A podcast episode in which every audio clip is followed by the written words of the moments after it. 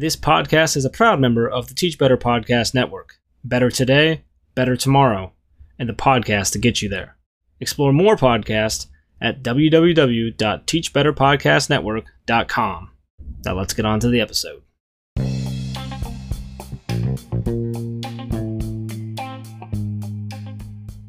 Welcome to the Counter Narrative Podcast, a show designed to change the way we talk and think about education.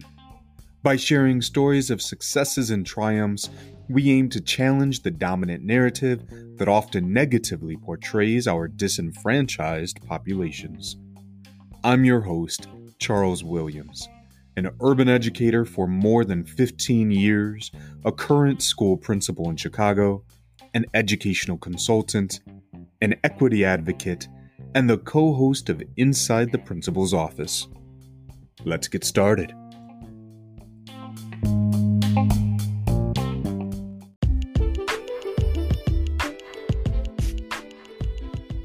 This episode, I chat with Marlena Gross Taylor, the founder of EduGladiators and a nationally recognized ed leader with a proven track record of improving educational and operational performance through vision, strategic planning, leadership, and team building.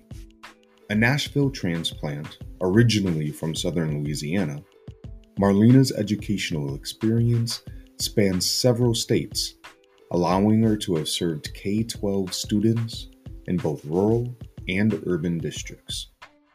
She has been recognized as a middle school master teacher and innovative administrator at the elementary, middle, high school, and district levels. Because of her sound knowledge of both elementary and secondary education, Marlena has broad based experience creating and implementing dynamic interactive programs to attain district goals while leveraging her flexibility, resourcefulness, and organizational as well as interpersonal skills to foster learning through a positive and encouraging environment. Marlena's professional development expertise has national attention, and she serves as an AMLE middle school expert. She has also leveraged her past experience in corporate management to include corporate training and leadership coaching in her repertoire of consulting services focused on culture, engagement, and increased productivity. Marlena is a seasoned presenter, keynoting conferences and delivering dynamic professional development sessions. During our conversation, we explored both code switching and assimilation, recognizing our own roles as parents who contributed greatly to teaching our children to fit into the dominant culture as opposed to defying standardized norms that so often do not accept our own definitions of fashion, style, and beauty. Marlena points out that we are not alone in this mishap because we, like so many others, were not taught our history, and thus were primed to regurgitate the same messages that we consumed while growing up in diverse deficient communities.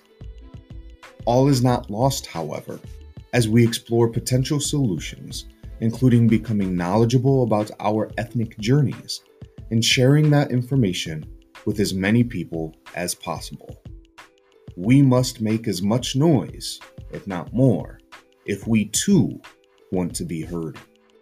Are you ready to hear some more? Let's go.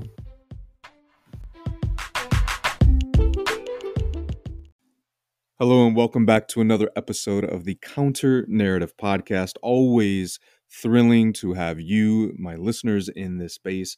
And I'm really looking forward to the conversation today. This is a guest that I have had on my list for a while now. So I'm very excited that we get to connect. And I've been fortunate enough to share uh, some spaces, mostly in the Twitter world especially on a Saturday morning chat for EduGladiators. So this morning, or this morning, it's Saturday mornings. Uh, but today I have Marlena Gross Taylor in the space. How are you? Hi, Charles. I'm so glad that you've been able to pop in our EduGladiators Twitter chat. Yeah, you know, it, it is a great space. I, I'll be honest. I, I don't get in as often as I want to. And then I kind of tell myself, like, you could always go back and join the chat later. And then, you know, Saturdays happen. Absolutely. No worries about that. Well, thank you for joining the show. Um, before we move forward into the conversation, could you do me a favor and just talk a little bit about, you know, who you are, the role that you currently have, kind of your journey uh, into education, and the one thing I always love to hear is maybe something about you that not many people know.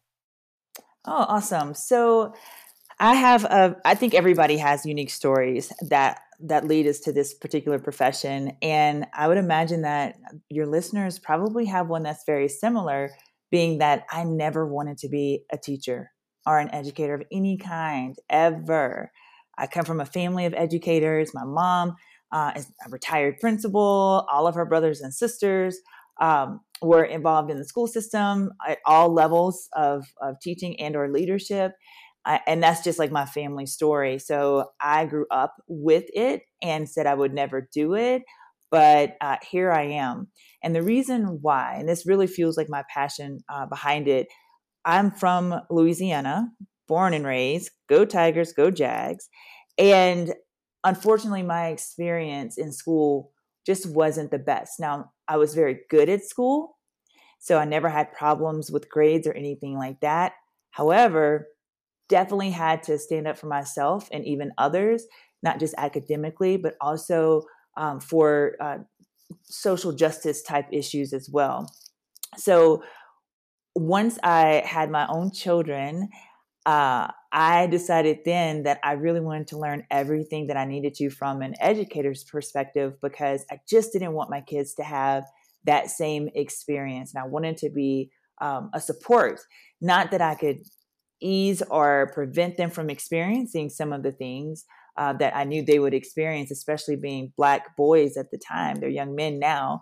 But I wanted to make sure that I knew the system. So I knew when I needed to step in as well as when how to coach them as, as well and how to coach them effectively in um, advocating for themselves themselves so with that uh, that kind of brought me into teaching and um, from there quickly uh, went into administration and again not because i wanted to so i'm convinced now if i say i don't want something it will happen but uh, you, you don't want to win the lottery right well, except for that, right? Like those are the things that will have that won't happen if I want it to happen. But um, but I went into administration, and and in between all of this time, I, I do want to just note um, I was uh, married to my first husband at the time, and his job moved us all around, just climbing the corporate ladder. So I never had a problem finding a job. But once the kids got a little bit older and hit middle school, that was um, that was our decision to like not move anymore. So I've had the opportunity to teach and or lead in uh, different educational settings from rural uh, to rural North Carolina, I'd say, as well as to just the the suburbs of, of, of Baton Rouge, where I'm from, um, as well as the big city in Atlanta and Gwinnett County in particular, uh, to Nash Nash Vegas. Um, and Williamson County, just south of uh, Nashville proper, so where all of your country music folks live, and uh, and then really moved out to to Denver, moved out to um, Douglas County, and from there uh, went to Wyoming, where I currently live in Cheyenne, and uh, and still work though in a school district just across the border back in Colorado, and and love what I do. So I think because I've been through all of those different experiences, um, it's prepared me to really do what I said at the beginning be able to navigate and help kids and even adults advocate for a positive learning experience as well. Um, so that's that's my story in a nutshell. Now, the fun fact I was I will tell you probably heard it that most people may not know is that um, that I did uh, move to Wyoming and I've been here for a couple of years now, and I love it. Um, I love my new hubby too, and and this is where he's from, and it is just so similar to Louisiana.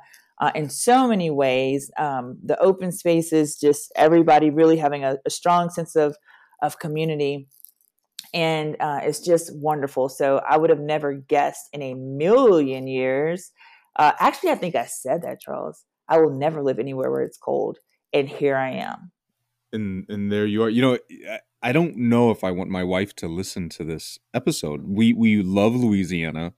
She also loves the cold, which I do not. So the fact that you're saying, which I would never have guessed either, Wyoming and Louisiana very similar. She's going to be like, "Let's pack up." That's that's what we're. Yes, yes, it is very similar. all right, all right. I, I will take your word for it. At some point, I guess I will have to venture out that way and see for myself. So, uh, thank you for that. That is something new that I've learned. Yeah, no worries.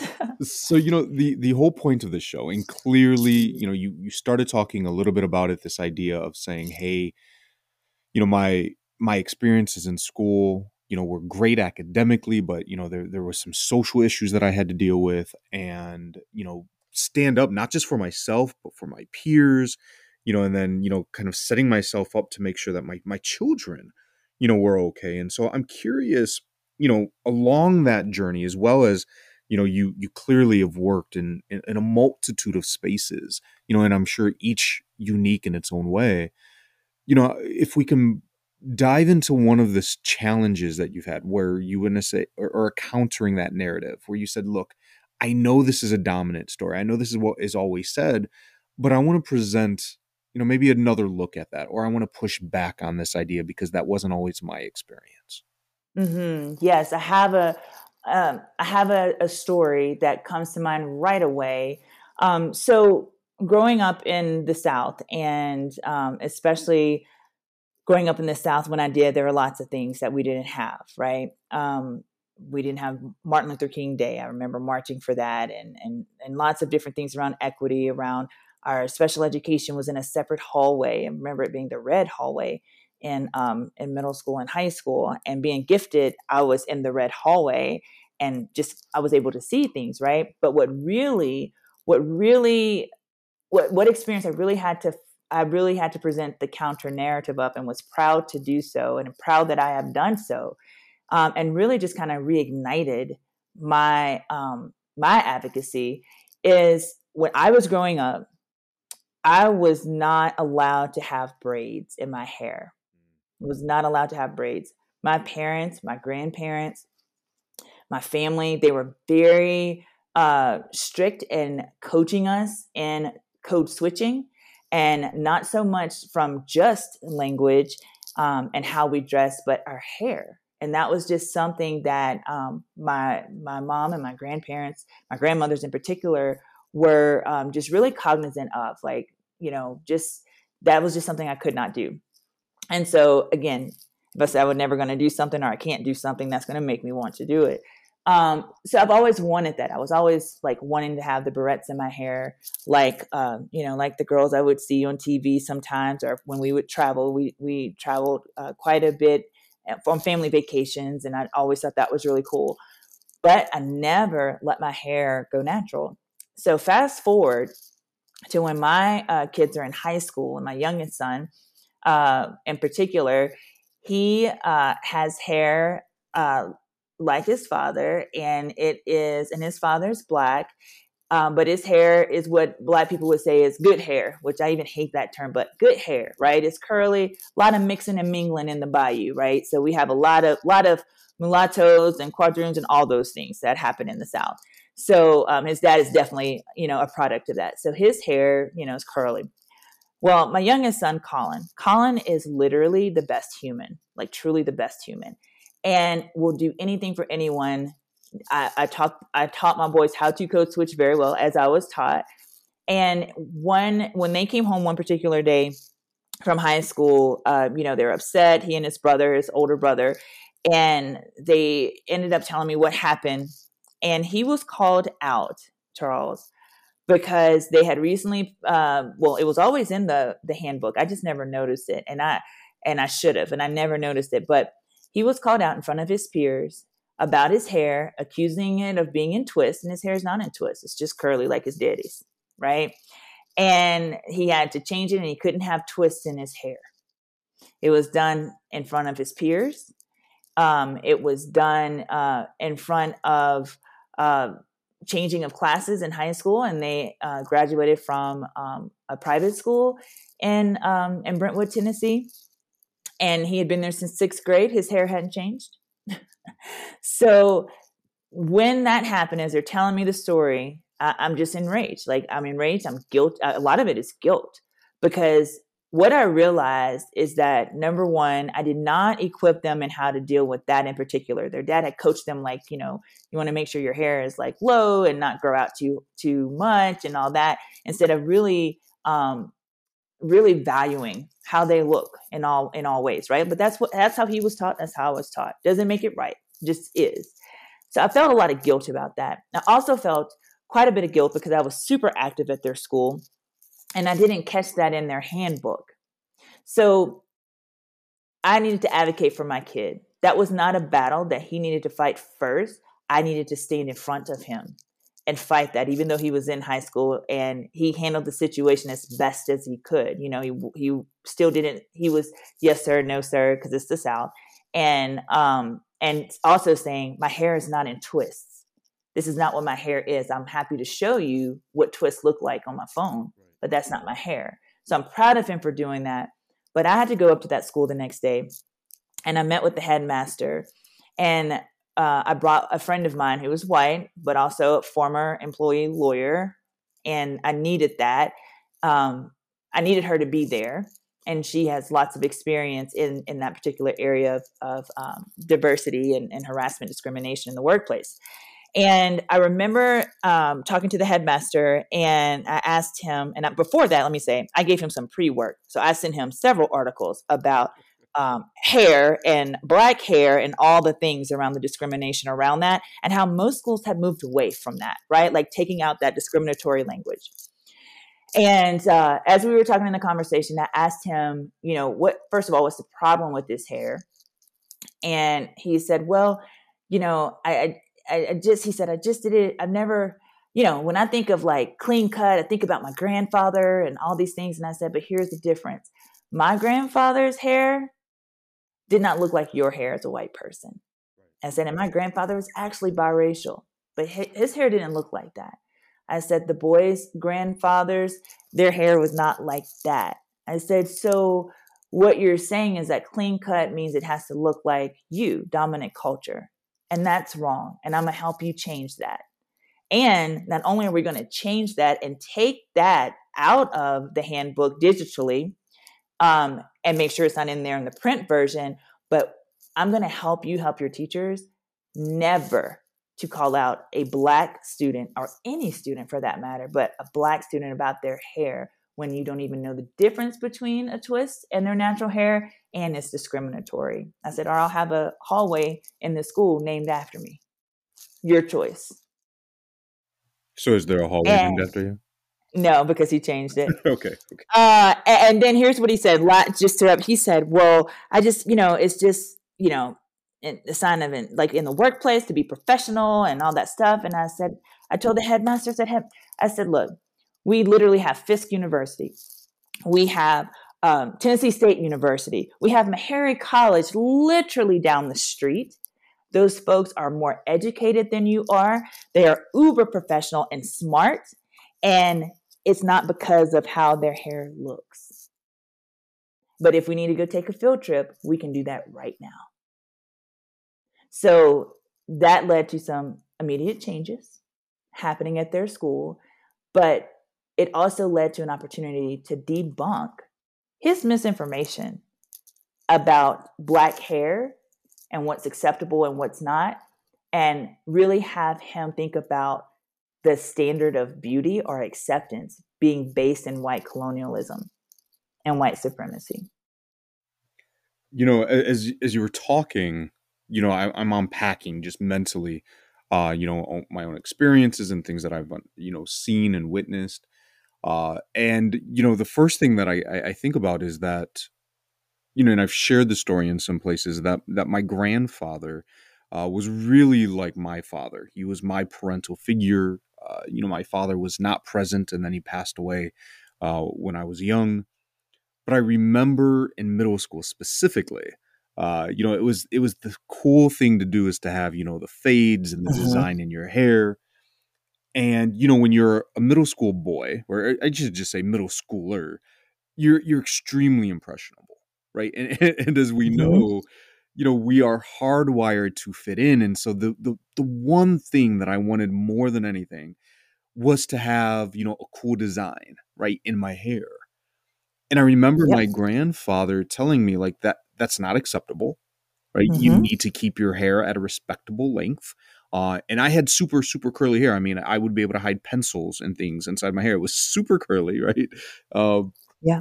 And I remember going to a local barbershop uh, that was all, you know, older white men. And they would kind of clean up my hair, I guess, to the best of their ability. But I would, it was, I never really got to get anything else. And I remember the reason why is he told me, he said, you'll look like, and, and, and the, the word now strikes, I think, in a whole different way, uh, just Mhm. because of everything that we've seen in the media. But he said, you'll look like a thug, right? Like, I'm not allowing you to do that. I don't want all of the things that come with that for you to experience that. You need to be respectable. You need to be presentable, right? All, all of the things that you're just saying. Mhm. Because again, it was rooted in this place about your your hair is not going to look exactly like ours, but if we can make it fit to the best of our ability or to the standards that we say are okay, then it's acceptable. But if you get it cut short, if you and, and I remember, I remember in high school I started cutting my own hair, and I Mhm. would right, I, I would take it down and it would be faded. And every time I saw him, he's like, "Ah, it's it's getting shorter and shorter. You know, you you you look like you know that you're you're in a hoodlum, like you're all these things. And I'm like, first of all, I literally use the same settings. Like it's not getting shorter. Right. Uh, I am now bald, so it is different. I, it is much shorter now. but you know, and, and I think like you were saying, he came from a place of I'm not trying to be mean, right? I'm not trying to, you know, overstep. I'm trying to protect you, but I only know what I know, right? And Mhm. so growing up, that same idea of code switching, like I had to learn, you know, th- those same exact, uh, those those same exact things and for those of listeners, and, and I want to say this because I know Marlena said at the top of this, you know, her sons who are young men now, you know, for people who are like, why are we having this conversation? It's so old. Does that stuff even happen anymore? Uh, so just just so you know, like Pritzker here in Illinois just signed into uh, action this past July, not like 10 years ago, 20, this past July, it literally just became illegal to discriminate on hair. Like it's Mm. 2022 and we just now passed that law. So for those of you who are like, wait, this is still a thing, it's still very much a thing. Absolutely. And Charles, I'll tell you another fun fact about that. Um, during the pandemic, UPS finally took that type of discriminatory language around hair, you know, no twists, braids, and things like that that are that are targeting only black people. Exactly. Right. Yeah. They took it out of their um, their dress code. UPS, UPS, UPS. So there's so much work. There's so much work to be uh, to be done there. But can I can I just share this? They are well. Fast forward after that happened, a few years later, um, two years later, I, I decided to let my hair grow out. You know, and um, I took out all the extensions and all the things right that is so harmful to black hair Yeah, yeah. and I took all those out and let my hair start growing out and had um, protective twists in my hair as my hair was growing out of the relaxer, right? And at this time, at this time, I remember um, I was going through my divorce, but I remember my ex husband saying when I when I came home from the uh, from the shop, he's he came by and he saw it and he was like, "Huh," and he didn't like it. He didn't like it, and he said, I didn't know you. Uh, I didn't know you were so power to the people. Oh wow. And and the reason why I share that story, right? Because he was just what you said. He was he was brought up the same way. And so fast forward to meeting my now hubby, who is white and from Wyoming, let me say. The first thing when he when he saw me, because we met during the pandemic, the first thing that he said when he saw me, he said, I love your hair. And so I had to do a double take because I had been conditioned, right? And I had to do a double take. And I was like, wait, what? Like, that's not what you're supposed to say. I didn't say that part out loud, but I said, really? And he asked, he was like, it's beautiful. He said, you're beautiful. He said, it's so different from mine. And I love that. And so when I think about the programming, when I think about the narratives, when I think about him who had never been to school uh, with black people, he had one black girl in his class for maybe a year or so in high school, never went to school with anyone black, right? How how ironic that he was so accepting and my black now ex-husband was not. And so what it makes me think about when we think about counter narratives, yes, that's an obvious obvious, you know, counter narrative that I was able to share with my son's school.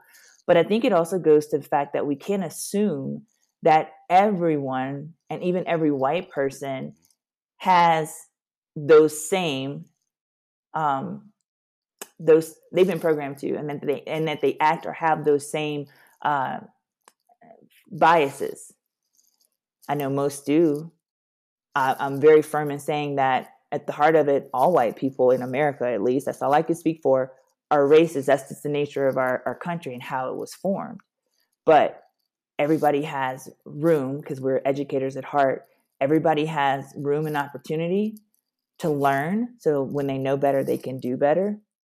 And that just that just really showed that to me that not everyone has that experience, right? And that so much is based on our what they see on TV, uh, white people see on TV because there's not enough black people for them to even have a black friend for most white people from Pew Research Group.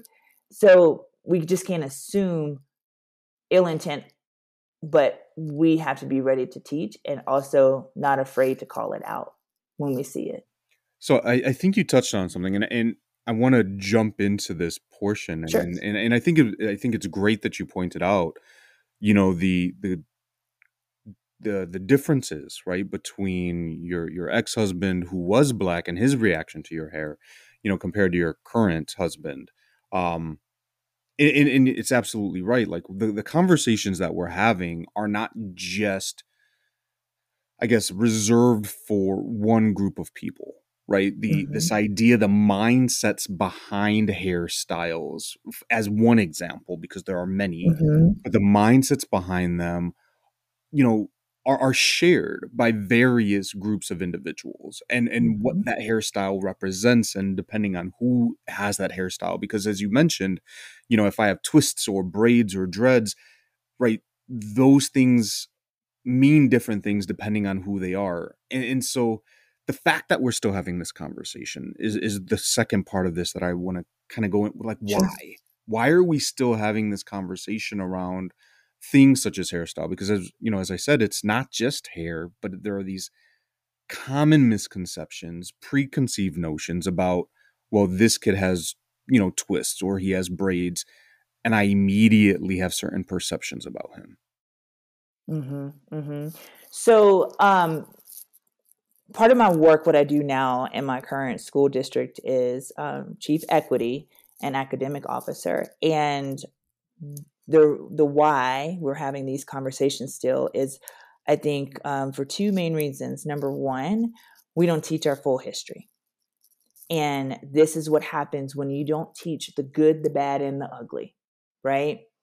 Um, particularly, particularly knowing that so many, well, again, this is research based. Most most white people do not have a black person in their realm, work with, friend, you know, spending their Saturday with. So we have that. So there's no one there to help white people um, process when they see something, especially if it's something that is truly a, a stereotype or uh, discriminatory on TV or you know social media. Now they don't even have they don't even have a black friend or a black coworker um, to ask questions with. So that's an issue. We need to teach our full history. It's as, it's as much as it is important for our black kids to know it as it is for our white kids, so we don't keep uh, perpetuating this. Right? We have to change that. The second thing is, and I was just sharing this with um, sharing this with someone uh, this past or last week. You know, there's lots of research in how to address uh, bias and our policies and our practices in school, out of school, you know, government workplace. But there was a study done. I don't know if you're familiar with this study that was done in oh gosh, in about the ni- 1997, 98, I believe, if I if memory serves me correctly. And this study was really looking at how do we change perceptions of people, um, perceptions people have about other groups, right? And so in India, uh, and there, you know, India has like just a bazillion people in India. Sure. In the country India. They started this research there. And so what they did was they had uh, the government in India at that time told all of the villages that they had to have their village councils be comprised of at least 30% of women. Okay. The villages, the village uh, councils have been primarily men, if not entirely men, for centuries, like forever. Mm-hmm. So when they did this, of course, there was a little backlash, but the government said, you know, this is what we're doing. You always are going to have a few people that don't do it, and they never saw any gains in growth in um, in their their goals that they may have had as a as a village council. But the ones that did, a majority did do it. The ones that did do that within a relatively short amount of time, perceptions of women as effective leaders changed goals that villages have been trying to accomplish were reached because women lead differently from men. One is not better than the other, but everyone needs someone to look out for their blind spot, right? So Norway then when those when those results were released, Norway, the country Norway, um, had all of their corporate corporate boards pass the law. All corporate boards have to have forty percent 40% hmm. of women, right? Just women, not even talking about race, like just women. They saw the same things, Charles. And they saw that they had a greater pipeline of women that were that were in companies that never saw a pathway for them to have a stronger voice in leadership. Represent representation matters. Absolutely. Right? Yeah. So until we start well, I'm gonna put it like this Imagine if every school uh, board, if every school district office had 30% representation of BIPOC. I wouldn't even say black, just BIPOC. Imagine what our school system and our school experience would be like for teachers and especially for our students that 30% is the marker. So after the horrific murder of George Floyd, many uh, school districts um, and corporations, as you uh, probably recall, were quick to, to jump on, yes, we need to do something about this, which wasn't bad. Like, yes, this finally, we need to address this. But it manifested itself in hiring one person one equity person, one diversity person. And normally it was a black woman because they could check off two boxes. And within six months to a year, that diversity um, or equity uh, lead in that company or that school normally left because one person is not enough. No. You need 30%. That is the minimum 30% in order to change stereotypes that the dominant culture of that organization or, or you know has you need a minimum of 30%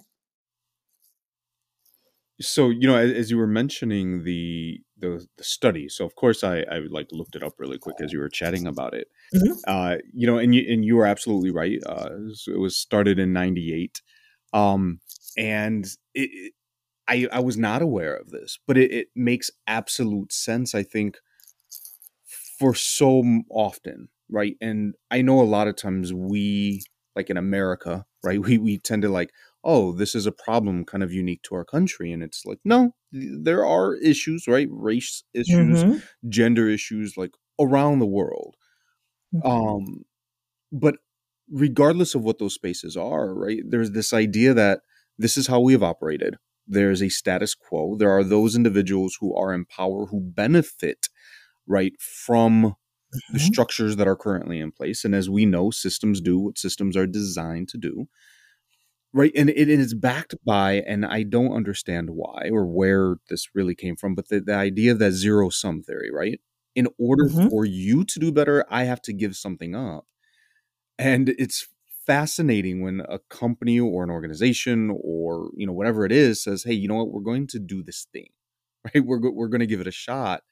And it's like oh wait it it it works right? Mhm. and, and- and it's like i didn't have to give anything up necessarily. Maybe my friend right is no longer on the council but guess what? Like we're, we're we're moving in the right direction or as a company our profits are doing even better. You know we're, we're all benefiting we're all gaining uh you know from from stepping into a different space. And i think we, we see that. As you as you mentioned they're they're happening in pockets um you know unfortunately it took the murder of somebody uh right in order for us to really like spark that all up again and for us to say okay like let let's let's attack this thing again with a renewed sense of vigor right and then you have idiots like Yeezy, but that's a whole nother conversation. Bless him. um, so my question, Bless his heart. yeah, like bless something. Um, so, so, you know, people, I'm sure they're listening to this, and they're, you know, Marlena Charles, we get it. Like th- what we're talking about isn't new, right? The these structures have been there, these systems have been there. Clearly, we're still having these same conversations, and it makes sense what you're saying. Here's this Mhm. idea, this thirty percent, but maybe I'm I'm I'm a teacher, right? In in in a classroom, maybe you know I'm an administrator in this space. Like, if you could w- give the listener something that they can do, like in their spaces right now, because maybe maybe I don't lead up an organization that I can say, hey, right, we're going to comprise thirty percent of our board, or we're going to do like, what is something that they can do to say, hey, you know what, we we know this is an issue. We've seen this. Mm. How can I push back in my space? You know, as early as the day after listening to this, or maybe they're listening to it on their way in. I don't know, and they go into work all fired up, and hopefully don't get fired for it. But you know, Yeah, right. Because that, let me just say, what you said at the end, hopefully they don't get fired for it. That would be, I would say, probably the third reason why we're still having these conversations. Because there is retaliation nine times out of 10, right? And if you are a, a white person, yes, your recovery time is a lot, a lot shorter, but no one wants to be fired, right? Especially for standing up for what's right. But I would just say, imagine for people that do that anyway, mm-hmm. right? That take that chance. I don't, I don't, I don't have that ability or that privilege not to do it. Not just because my kids are out of K twelve, but there's other black and brown and and and trans and gay and you just you know the list goes on of kids kids with disabilities that need someone to stand up or stand in front of them right so i would say that if you're listening to this podcast one of the things that I've learned because I've worked in primarily white uh, school districts, and this is no different where I am now, is that one thing I've learned that we can we can take a play out of um, out of the playbook of even white supremacy and all of these groups that have organized to um, you know stop the teaching of all of our history and stop the implementation of these strategies is we got to do what they do you need to go speak at your board meeting. Mm-hmm. You need to rally people because right now, everything is about, I I hate to say this, but it's just the truth right now. You are, the loud will gets attention. The loud will actually does get attention. Now, that degree of, of attention varies, but they get attention. Go and sign up, mark on your calendar. Look, when is your next school board meeting? Right? Because it's public comment that has to be a part of all school board meetings. Go speak. Have kids come up and speak. Talk to these. Talk with your students about things because you can relate it without. Um, you can relate all these things to our history because it's there, right? It's in the books that we're using. Um, have them go up and speak. Write your uh, your board members. Write your superintendent. Let them feel that pressure. I would even say reach out to news stations Re- or have your if you're and if you're that scared of retaliation you have you have a neighborhood you have friends at, sit with them and, and strategize and have them do so, right? So it's not pointing directly at you. But until we start making as much noise as some of these fringe groups that feel really, really loud right now, until we start doing that, we're going to be drowned out, right? Like we can't just always just um, default to, well, we're just only going to talk about positive things. That to me, that's the same as saying, I don't see color. That can't be me. I need you to see me. I need you to talk about the messy things, the full things, the fullness of our history, because that's our history, not just mine as a Black person, but ours, this whole country. That's our history. And if we don't learn about it, we will repeat it. And that's what we're doing right now. We're repeating it. You know, I, I love the fact that you said, first of all, like, let's be as loud as them. Right. And it, I, I can't immediately as you started talking about this, I, I, thought about like, you know, January 6th, for example, right? Like, mm-hmm. yeah, you're absolutely right that the outcomes are often different, right? When we are mm-hmm. as loud as other people, right, that message is just like hair, right? it, it is mm-hmm. perceived differently.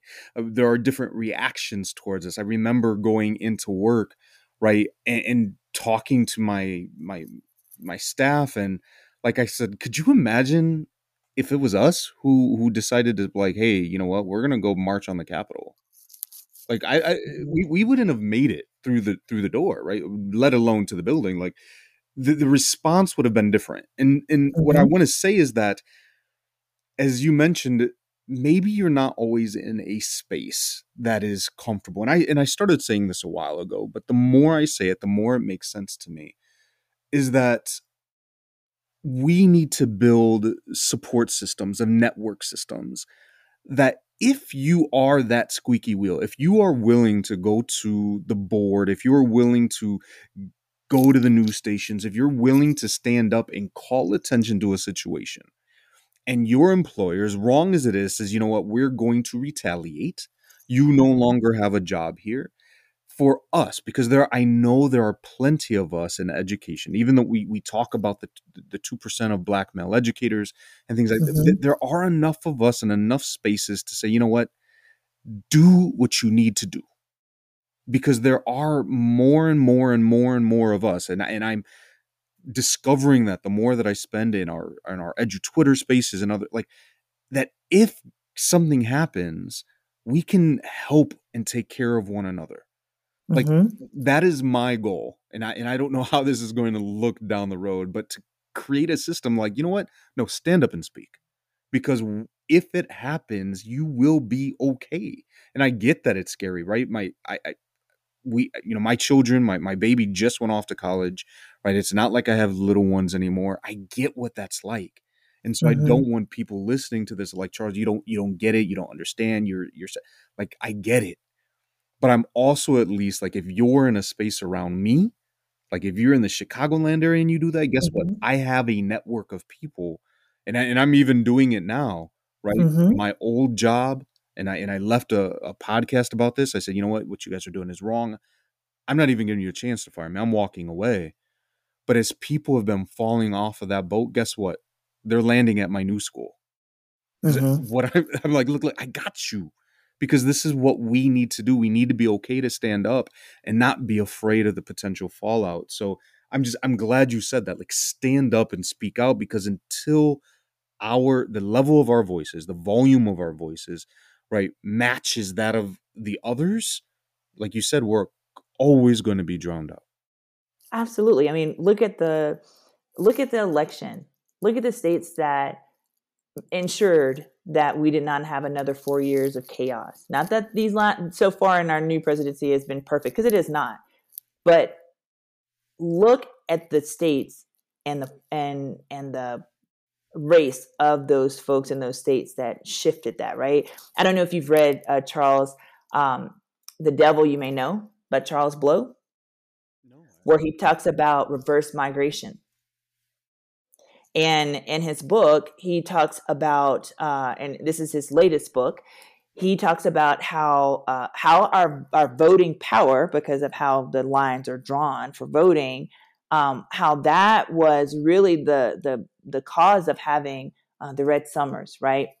And the increased violence against uh, you know now free black people at the end of the civil war because we we had more voting the way they had it structured right? We had black people actually were the majority or would have the majority voice. So in his book the devil you may know i encourage you to read it he talks about this idea of not everybody has to move back to the south but at that time the south the south has always been the the core uh, economic um, power of the united states and it still is even to this day it still is right and so he talks about if if enough people move back in key areas, then we would actually have we would actually have majorities in those areas that would actually change the composition of Congress. Hmm. And that's fascinating to me. And he, he breaks down all the numbers. And so I remember sharing this with my hubby, and because he's had a sharp learning curve, right?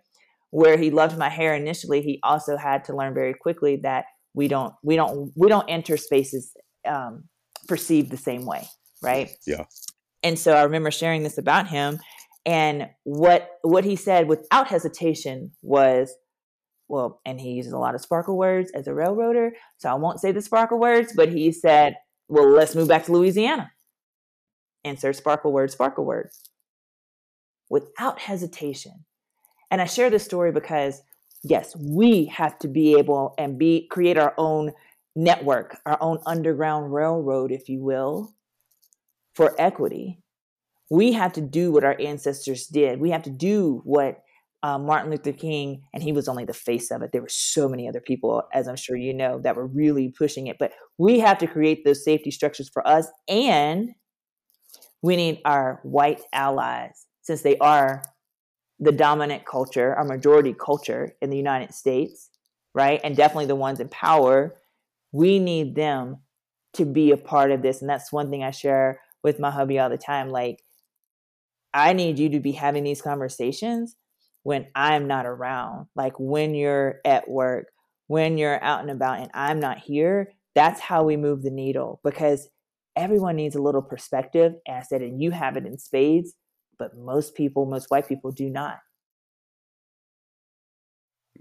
You know, there's there's just so much I think to as we're having this conversation, right? And and I'm like, it it, it never fails to happen. It's like, all right, we we go through my my kind of like three phases, and then we get to the phase three, and it's like, oh, we're we're entering back into phase one because now this is a whole other thing that we we could just keep going.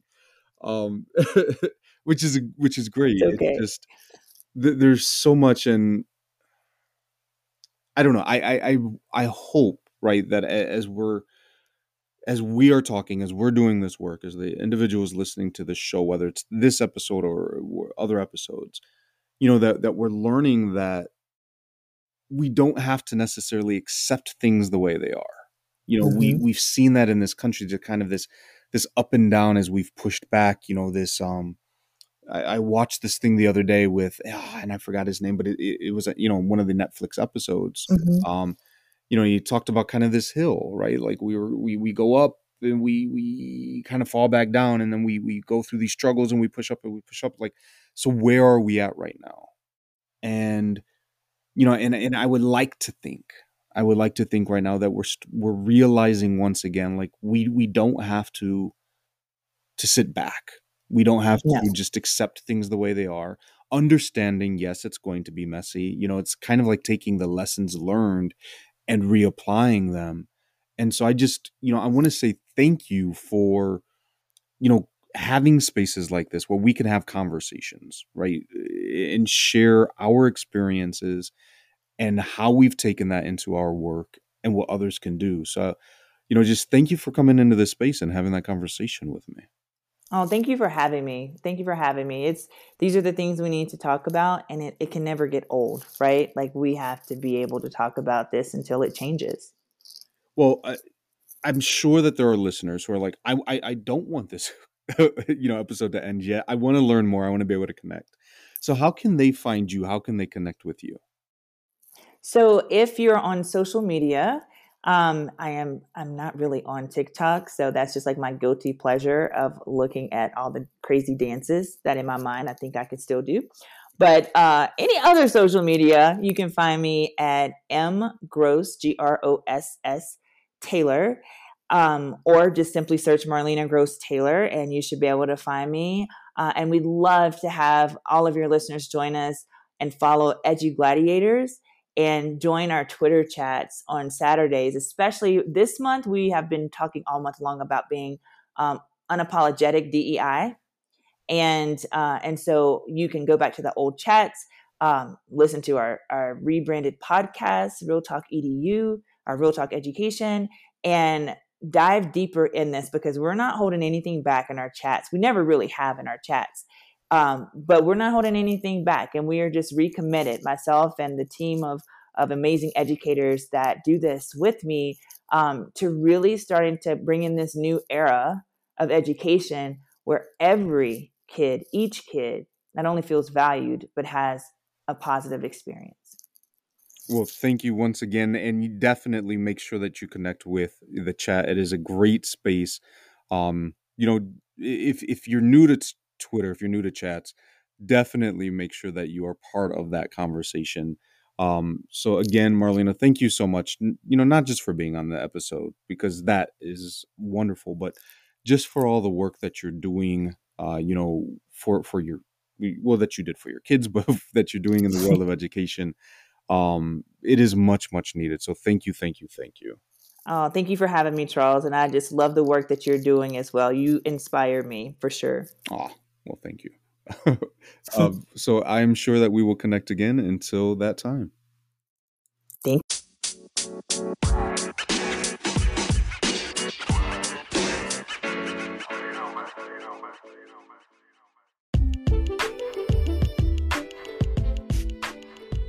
I want to thank you for listening to the Counter Narrative Podcast. If you're enjoying the show, please be sure to like, subscribe, and of course, share it with friends and family. I'd also love to hear your thoughts about the show, so please leave a comment or two as well. Now, I'm not sure what platform you're using, but the show can be found on Anchor, Google Podcast, Apple Podcast, Spotify, and plenty of other platforms. If the show isn't on your preferred site, let me know and I'll be sure to get it up and running. This podcast is also featured on schoolrubric.com, where you can find educational articles, videos, and interviews with educators from around the globe. Be sure to connect with me and other listeners by following the show on Twitter at the CN Podcast and joining the show's Facebook group. Take care.